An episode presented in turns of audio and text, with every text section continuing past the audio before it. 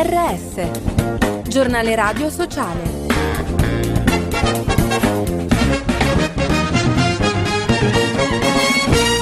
Bentornati all'ascolto del giornale radio sociale in studio Giuseppe Manzo. Una brutta aria. In Russia è stato ordinato lo scioglimento del gruppo Helsinki di Mosca, la più antica ONG per i diritti umani nel paese. L'organizzazione umanitaria molto radicata nel territorio ha come obiettivo primario quello del sostegno al rispetto dei diritti della persona, alla costruzione di democrazia.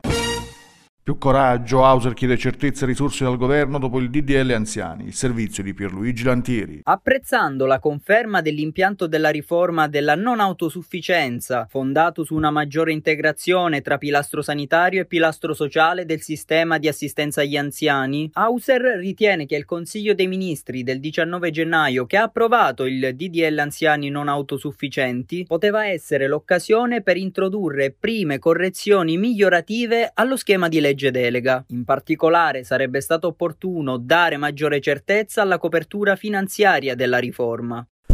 Morire di freddo in un appartamento e non in strada, Mala Balduina di Roma, per un anziano che è deceduto a causa del gelo. La denuncia arriva dal Forum Terzo Settore e Feder Consumatori del Lazio. Aveva 77 anni ed è morto di stenti in una casa apparentemente normale in cui le utenze di gas e luce erano state staccate. Disagio digitale dalla mancata notifica dell'utilizzo dei mezzi di pagamento elettronici all'impossibilità di attivazione dello SPID o ancora al mancato ricevimento di ricette impegnative mediche o documentazione urgente. Sono questi gravi disservizi denunciati da Federconsumatori dopo tre giorni di blackout delle caselle di posta elettronica Libero e Virgilio.it.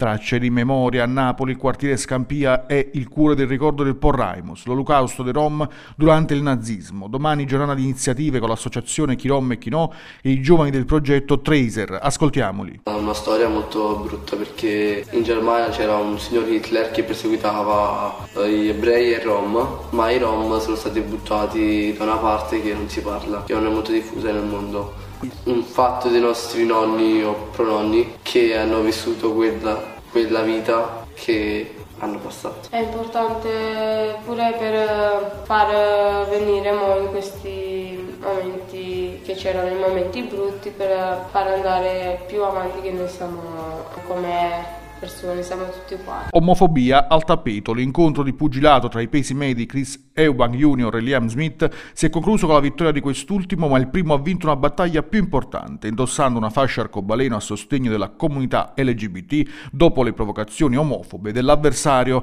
E con questo è tutto per notizie, approfondimenti e podcast www.giornaleradiosociale.it.